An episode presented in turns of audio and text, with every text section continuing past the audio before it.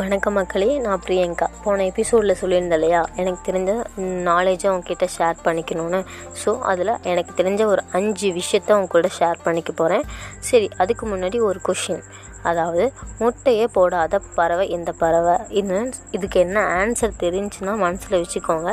நீங்கள் ரொம்ப டீப்பாலாம் யோசிக்க வேணாம். கொஷினை நல்லா அப்சர்வ் பண்ணாவே உங்களுக்கு ஆன்சர் எல்லாருக்கும் தெரிஞ்சிருக்கும்.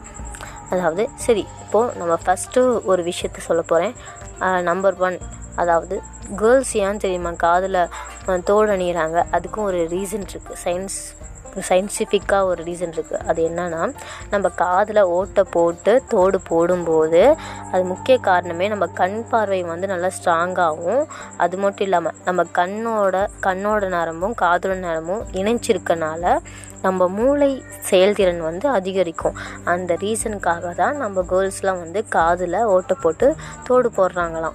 இது நான் படித்த ஒரு விஷயம். அதே மாதிரி நம்பர் டூ இப்போது இந்த விஷயத்தை எல்லோரும் நம்ம ஃபேஸ் பண்ணிகிட்ருக்கோம் இப்போது ரீசண்டாக ஒரு சில வருஷமாக அதாவது என்னென்னா இந்தியாவில் இந்தியாவிலேயும் ஃபிலிப்பைன்ஸ்லேயும் ஆண்கள் வந்து அஞ்சு புள்ளி அஞ்சு சதவீதம் இருக்காங்களாம்.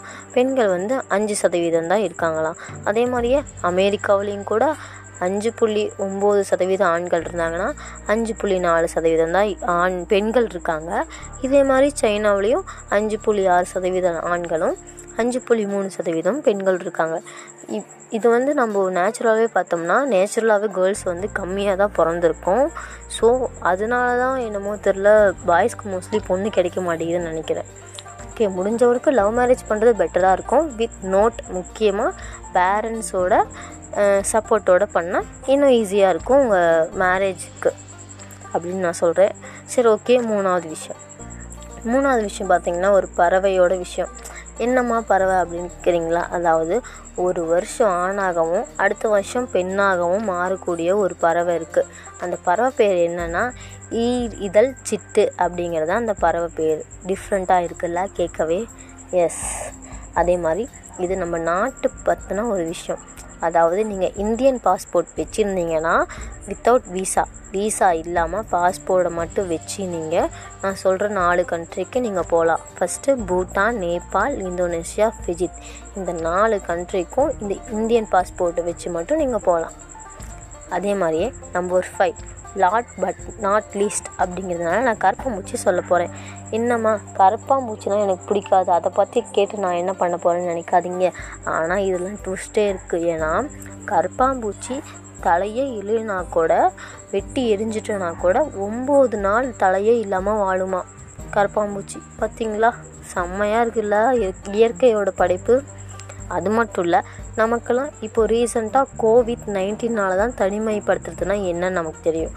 ஆனால் நமக்கு முன்னாடியே கரப்பாம்பூச்சி மனிதன் மனித உடலில் பட்டுச்சுன்னா அது போய் தனிமைப்படுத்திக்குமா ஒரு இடத்துல. பார்த்திங்களா கரப்பாம்பூச்சி நமக்கு முன்னாடியே ஃபாலோ பண்ண ஆரம்பிச்சிருச்சு. சரிங்க. இந்த அஞ்சு ஃபேக்ட் எனக்கு தெரிஞ்சதை நான் உங்ககிட்ட ஷேர் பண்ணிக்கிட்டேன். ஃபஸ்ட்டு ஒரு கொஷின் கேட்டிருந்தேன் இல்லையா? முட்டையை போடாத பறவை எந்த பறவைன்னு. அதுக்கு ஆன்சர் ரொம்ப ஈஸி தான். அது என்னென்னா ஆண் பறவை. இதெல்லாம் ஏன் இந்த காமெடி சொல்கிறேன்னா அதாவது நம்ம பிரச்சனையும் இப்படி தான் கஷ்டமாக தெரியும் கொஷின் மாதிரி. ஆனால் அதுக்கு சொல்யூஷன் பார்த்தோம்னா ரொம்ப ஈஸியாக தான் இருக்கும். அதை நம்ம பார்க்குற விதத்தில் தான். ஸோ அதனால் நம்ம லைஃப்பை போகிற போக்குலேயே போயிட்டு இருந்தோம்னா எல்லாம் நமக்கு ஈஸியாகவும் இருக்கும். ஸோ எல்லாருக்கும் ரொம்ப பிடிச்சிருக்கும்னு நினைக்கிறேன். நெக்ஸ்ட் எபிசோட் இன்னும் இன்ட்ரெஸ்டிங்காக நான் உங்களுக்கு கொடுக்க போகிறேன் பாய் தேங்க்யூ